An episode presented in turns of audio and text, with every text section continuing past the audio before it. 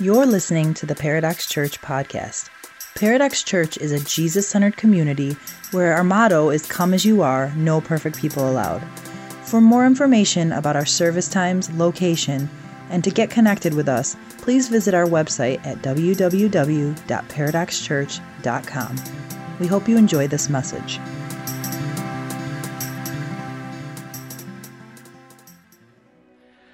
Well, good morning, everyone.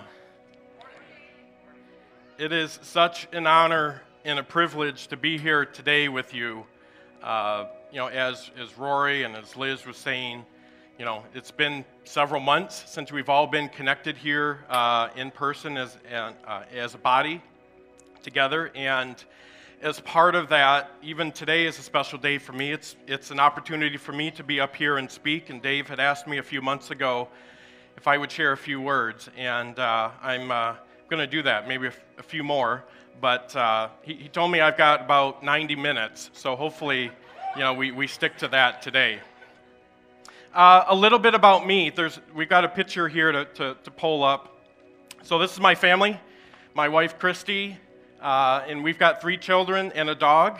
Uh, Emma, who is 15, Matthew, who's 12, and Jacob, who's 10, and then you can't forget Max. So that was a picture taken uh, during the COVID period of time. And uh, just a little bit about me. My wife and I have been part of Paradox since the very beginning. The last 12, we were, last night I was asking her, how long has it been? And it's been 12 or 13 years. And, you know, I've, we've had various li- different levels of involvement and uh, leading and attendance and participation throughout the church over the years. And it's so cool to have an opportunity to be up here on stage with you today and, and share a little bit about what God's been putting on my heart. So, I've got a question for everyone. By show of hands, who loves potlucks? If you're like me, there's nothing better than a good potluck. If you've been around me, uh, you've either been participating in a potluck or you've been at my house. I'm always looking for people to bring, uh, you know, things over. You know, it, it's, it's a great meal. It's a great fellowship opportunity and things about that. And to be honest, the Super Bowl to me is more about the potluck than the game. Uh, but that's just a little uh, honest truth about me. But a couple of weeks ago, Paradox uh, had, our, had our camping trip. It's an annual thing that we've done. Chuck and Kim Wolf, if you're listening online, I think they're actually camping right now, uh, helped organize that and put it together. And, and as part of that, um, one of the big events that we have is on Saturday night. And Saturday night is the big social, everybody brings, you know, a dish to pass. You can see here's a couple of pictures that were, that were up there. You got chips, you got snacks, you got desserts, you got sides, you got everything. But what's the one thing that we do is in, in a potluck? You know, as you, as you start to go through the line and add a little this, a little that to it, and then you, at least for me, as I'm, as I'm gone through the line, I start to head back to my seat. And I can't help but notice and look at what everybody else's plates that they have out there on, um, in front of them. And I'm so quick to, to form a point of view on that that I'll see it's like, holy cow, Johnny over here, he's got, you know, he's, he's got an issue with portion control, right? You know, even, even Sally over here, she's, you know, she's kind of, you know, she's got six desserts in front of her. And the thing that we realize is we're so quickly able to see the, the plates and pass judgment about everybody else, but we don't realize, like, what's on my own plate. I've got meatballs. I've got, you know, seven different salads. You got the broccoli salad. You've got the regular tossed salad. You've got the ramen salad. You've got macaroni and cheese. You've got coleslaw, you've got potato salad, you've got green beans, and then that's even before you get to the main course, which is the burger and the hot dog, which you just pile that sucker right on top.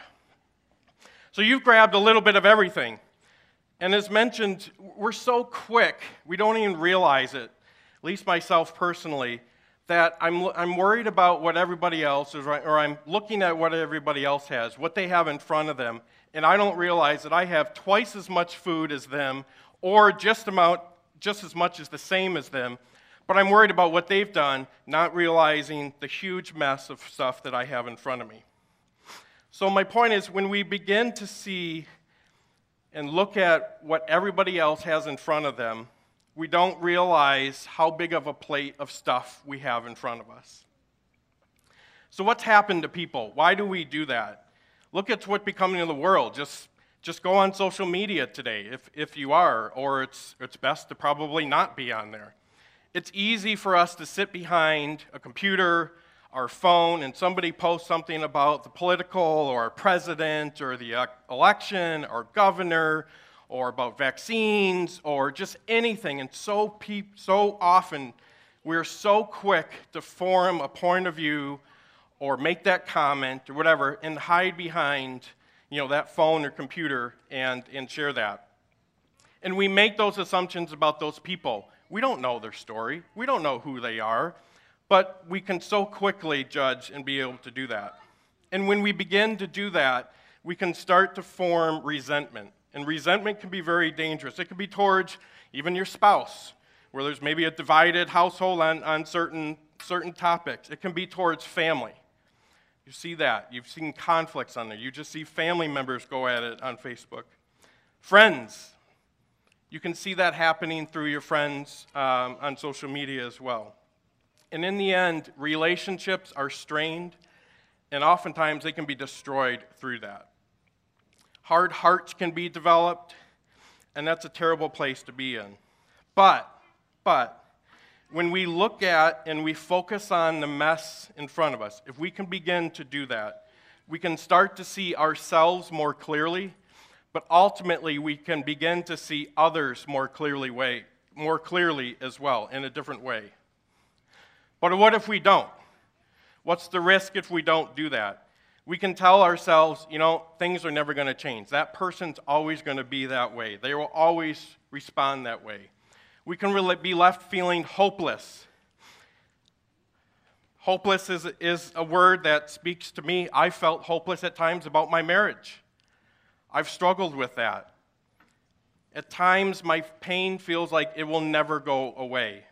The disconnection and the loneliness that I felt, sometimes as a man or as a husband is ultimately that I've realized this is not what it was meant to be. I didn't sign up for that. Nobody told me what marriage was supposed to be like besides, you know, you, have got the white picket fence, you've got the family, you got the dog, right?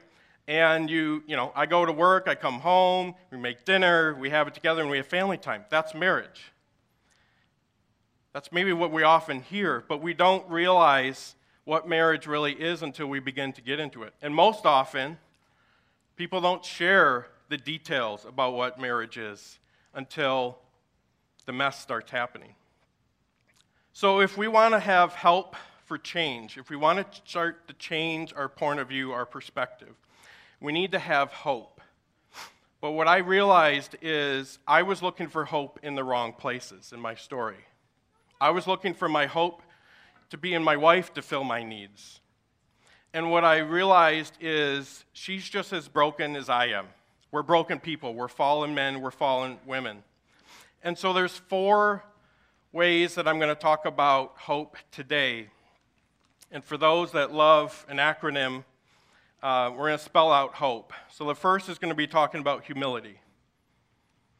Second will be openness, pain, and endurance is the fourth. So let me pray before we open up what God's Word is. Lord Jesus, thank you, thank you, thank you. Father, we ask today as we come before you in whatever situation we are, Lord, and maybe some of this message has already started to resonate, we can connect to it. Lord, let my words not be mixed into my own desires in me let them be just a, vessel to you, Lord Jesus. Let me not get in the way of what you have called and prepared for, for us today, Lord Jesus. We ask this, Lord, in your most holy name. Amen. So, over the summer, we've been going through this series on um, the Sermon of the Mount. It's been through uh, Matthew, coming from the book of Matthew, which is one of the Gospels in the New Testament and we've been going through chapters 5 through 7. Today, uh, we'll be talking about chapter 7, or going through chapter 7, verses 1 through 6. And so, the first verse, if we can throw that up here, it'll be on the screen, It also, if you're on the YouVersion app, you can be able to pull that up as well. It says, Judge not, that you be not judged.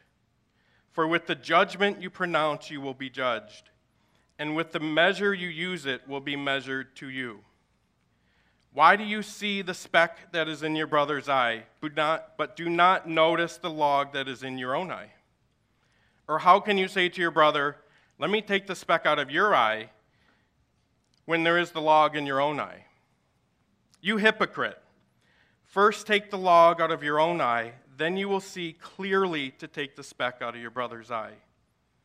Finally, in verse 6, do not give dogs what is holy do not throw your pearls before pigs, lest they trample them underfoot and turn to attack you. So, our first item we're going to talk about is, is humility. Where do we start with this when we start to look at trying to understand looking at the log in our own eye? To me, it starts with looking at our pride, removing our pride and having the will and desire ultimately to begin to take a hard look at yourself. As men, what often is the biggest obstacle in front of us? That log in our own eye. It's our pride. It's our pride. We think that, you know, just it's too hard for us to be able to try to overcome things or look at ourselves and change when, again, it's so easy to begin to look at everybody else. Do you agree? Do you agree that pride gets in our way? And it's not just with men, women. Your pride can get in your way as well. But if you're not, and you're right, and I'm wrong, then that's my point, right? We got to begin to be able to look at that. Humility means maybe I'm wrong. So, back in January, my wife and I had the opportunity to be back up here on stage, and it was through the, the series I was, believe was called Relationship Goals. And we were asked to share our marriage story as part of that. And as you can uh, recall, and for those, some of us that, for some of you that, that know us, um, our marriage hasn't been a pretty one. And maybe for those that don't know us as closely, maybe you think from the outside we have a great marriage. You know, we've got family, kids, we all come to church together. But but that was kind of far from reality.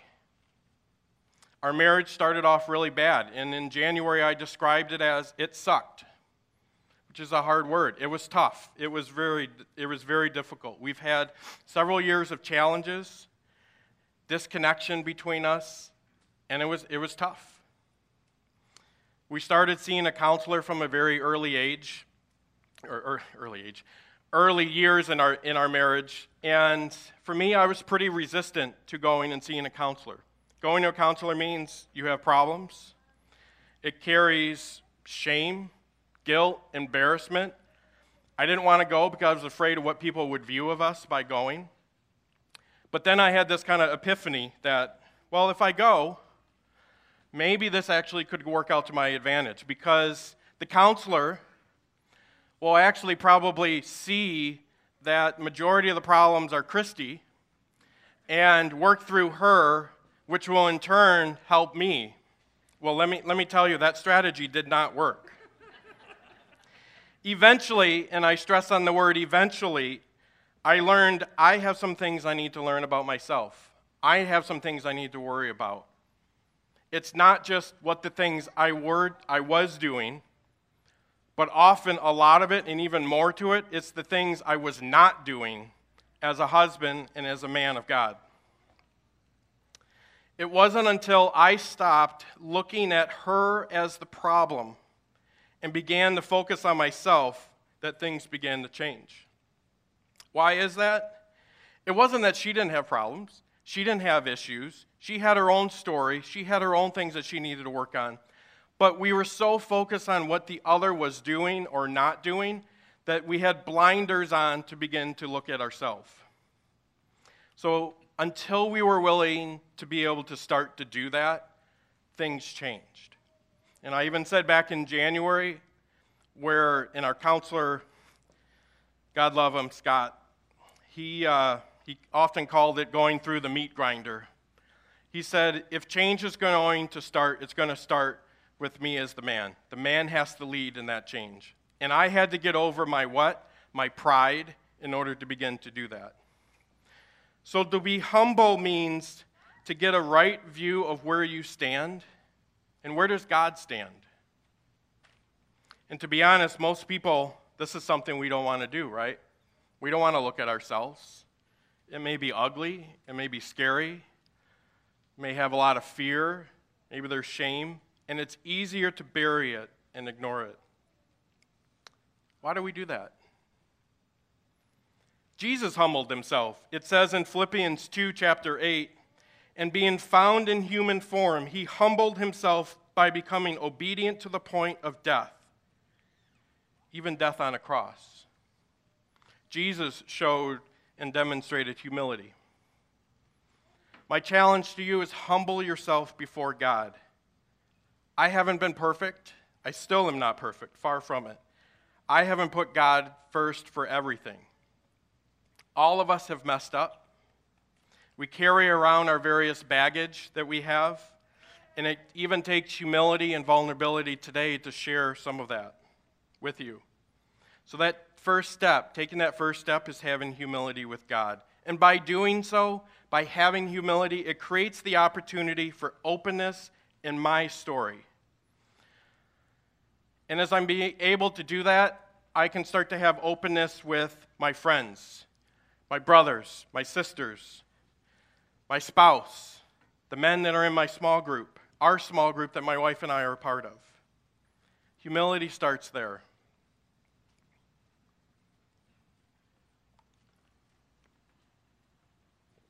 The second point here is talking about openness. So when we start with humility, then what are the things that we need to start to be able to do? We need to start unpacking what is that log that's in front of us. And we need to be open, we need to be curious.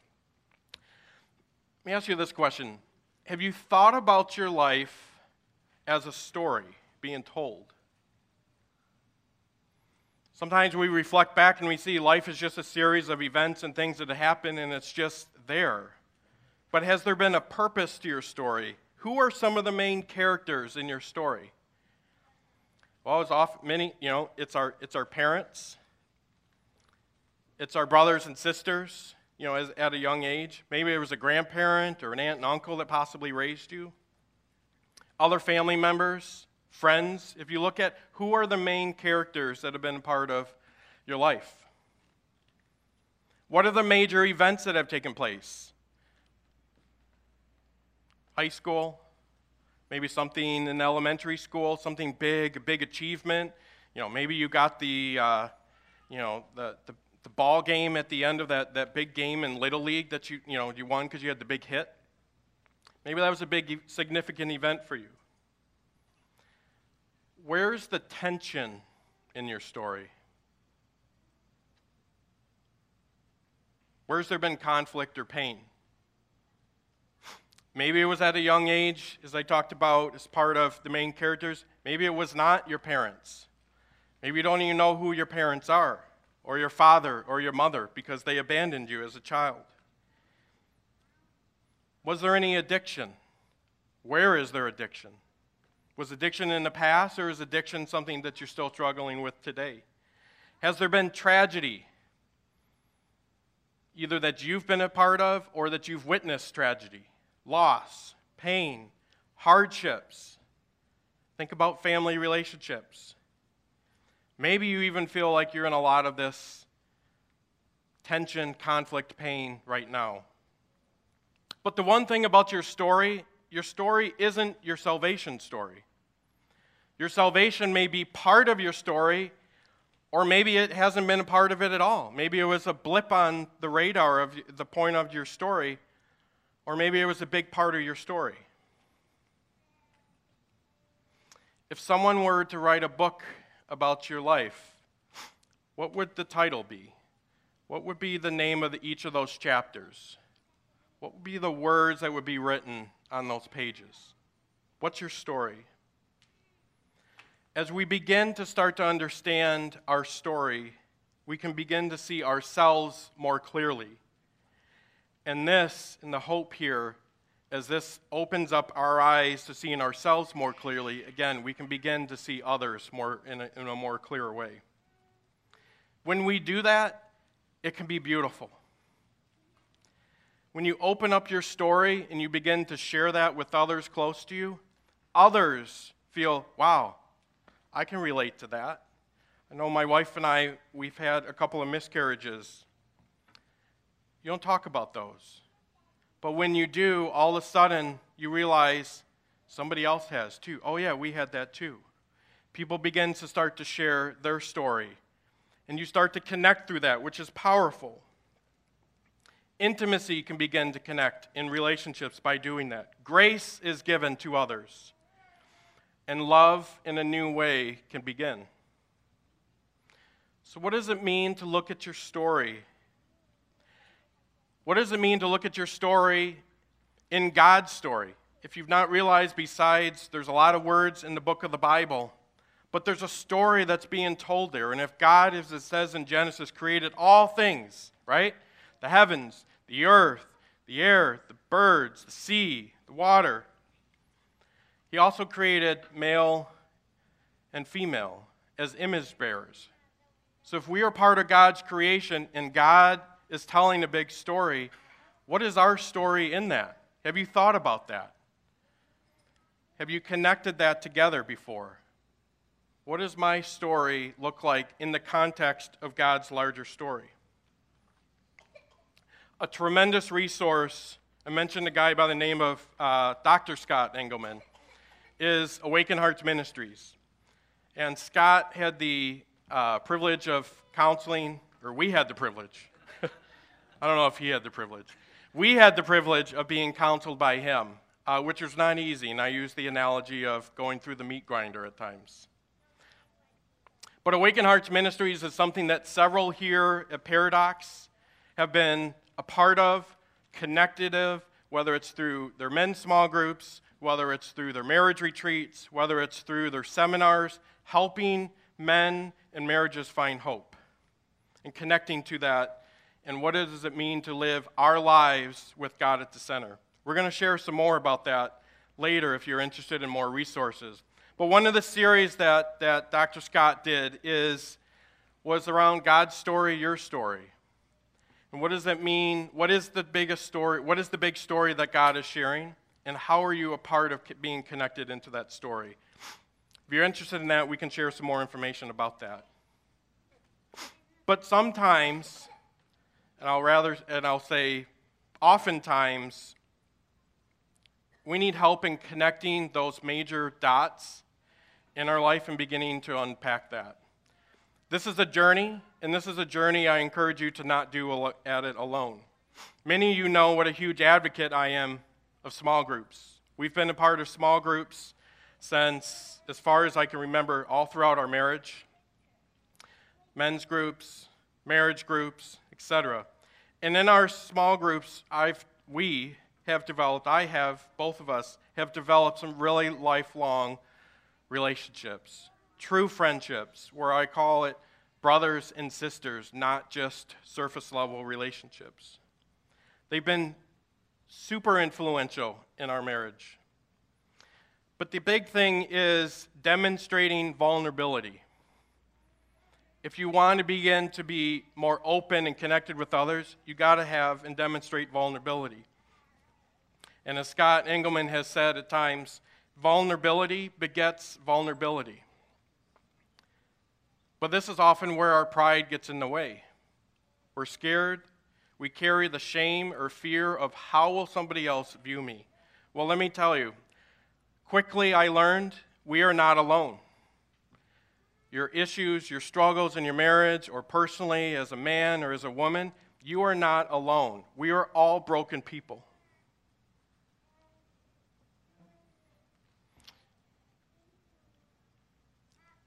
But being in a small group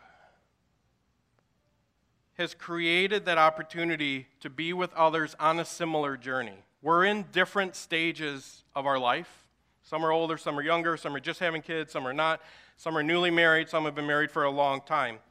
But the key thing is that as we begin to understand our journey, we're all headed in the same direction. And ultimately, we try to struggle well by doing so.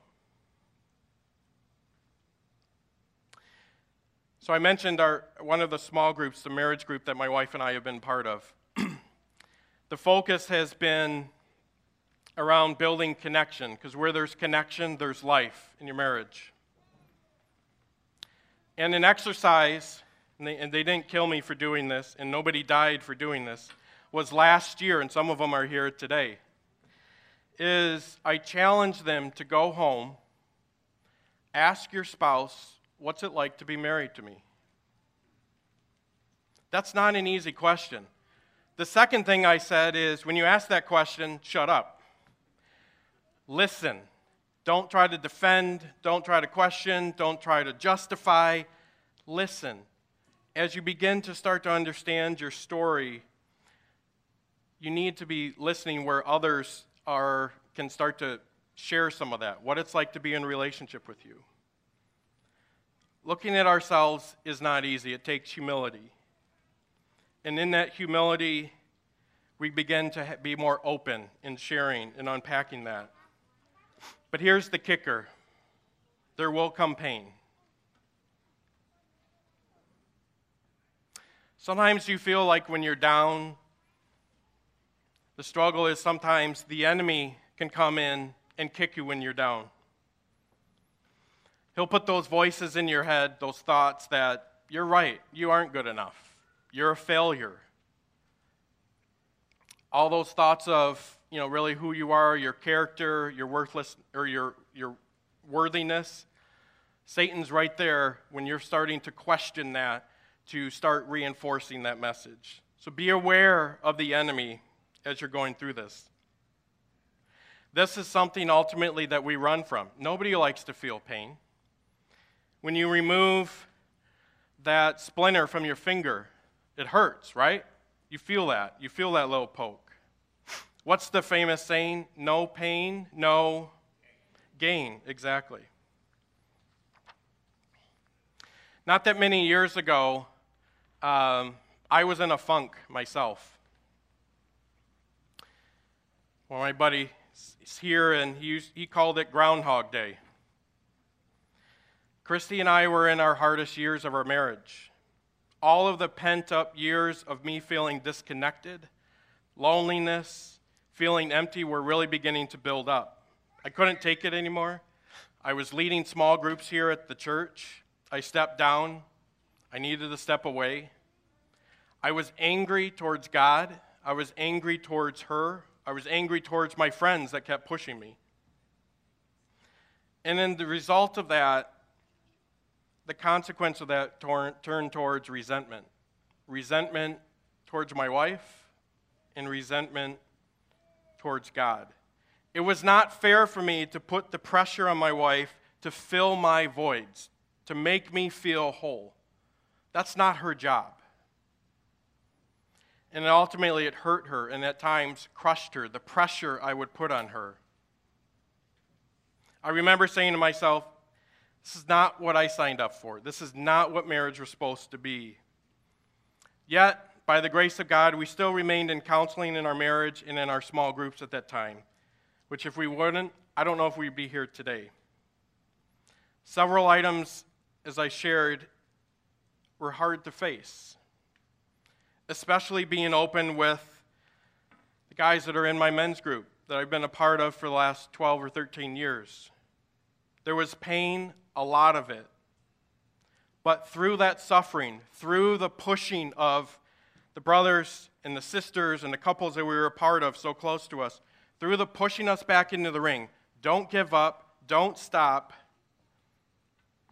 Through that suffering produced endurance. In Romans 5, chapter 3 through 5, it talks about endurance. We rejoice in our sufferings, knowing that suffering produces endurance, and endurance produces character, and character produces hope.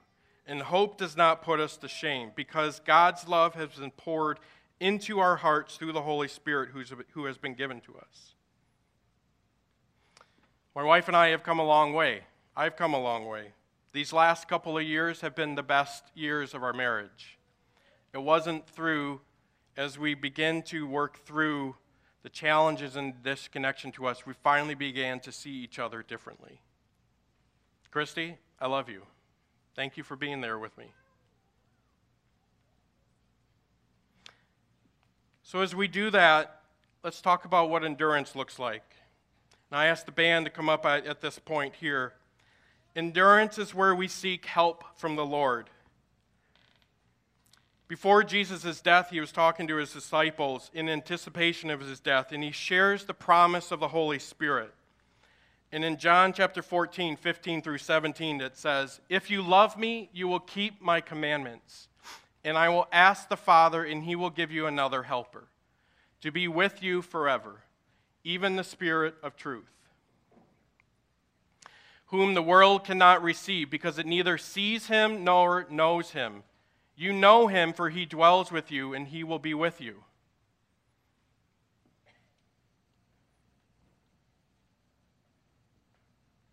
The Holy Spirit is incredibly powerful, and it's an example of that when we're in the midst of the pain, when as our, our heart, our stomach aches, the Bible describes we're groaning. You can't describe what that feeling is like. The Spirit intercedes to us. And one of my favorite books of the Bible comes from Romans. And in Romans chapter 8, verse 22 through 27, it says, For we know that the whole creation has been groaning together in the pains of childbirth until now. And not only the creation, but we ourselves, who have the first fruits of the Spirit, groan inwardly as we wait eagerly for the adoptions as sons, the redemptions of our bodies. For in this hope we were saved. Now, hope that is seen is not hope. For who hopes for what he sees? But if we hope for what we do not see, we wait for it. We wait for it with patience. Likewise, in, in verse 26, the Spirit helps us in our weakness. For, for we do not know what we ought to pray for, but the Spirit Himself intercedes for us with groanings too deep for words. And He who searches hearts knows what is the mind of the Spirit, because the Spirit intercedes for the saints according to the will of God. With the Holy Spirit, we have hope. The hope is what we what is to come ultimately. Christ's return, and it says we wait for it with patience. I don't know about you, but I don't have patience. I don't like to wait. But as we as I changed my mindset of realizing that I tried to put the hope in my wife that she will fill and meet all of my needs, fill my voids, my emptiness. I changed that, pivoted that focus to God. And God is the only one that we can count on his hope, as Scripture says.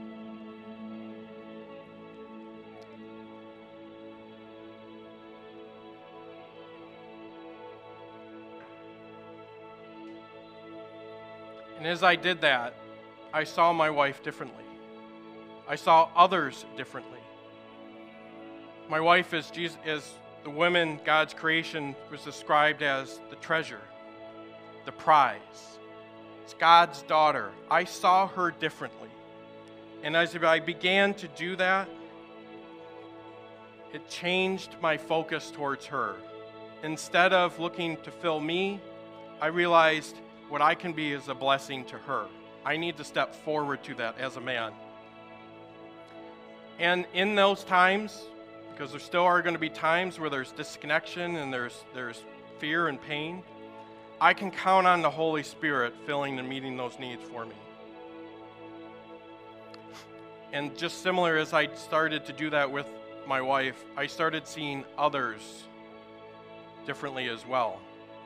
I wasn't so quick to post a comment back on or a point of view on something that they shared or what they said because they have a story too. So, my question to you today is where do you need to take that next step? If you need that help today, I invite you in this next song that you lift up your eyes to Jesus. Let me pray. God, I need help. We need help. Will you humble us? Help me and us to learn our stories and have openness with others. We have pain. I have fears. Help bring me people that we can connect with, that we can begin to be open and they be open with us as well. Jesus, you sent, Scripture says, a helper, the Holy Spirit. Help put words to that pain, that disconnection. Don't let our pride get in the way of doing so, Lord. And in the end, we know this is not what it was meant to be. This is not how it was supposed to be. And so, what do we do, Lord? We wait for it with patience. We count on your word as you are the only solid truth that cannot break us and break your word. Lord, may we lift your eyes to you today. Amen. If you prayed that with me today, praise God. The first start, the first step, as I said, begins with humility. So if during this next song, if you'd like somebody to pray with, out these doors, there'll be some people there that you can pray with. Come forward or come backwards, and uh, they'll pray there with you. And if you're online with us today, glad you're here. Post a comment. If you'd like some prayer, post a comment out there, and we'd be glad to pray with you. Thank you for listening to the Paradox Church podcast. If you want more information about us or to just get connected, please visit our website at www.paradoxchurch.com. We would love to hear from you.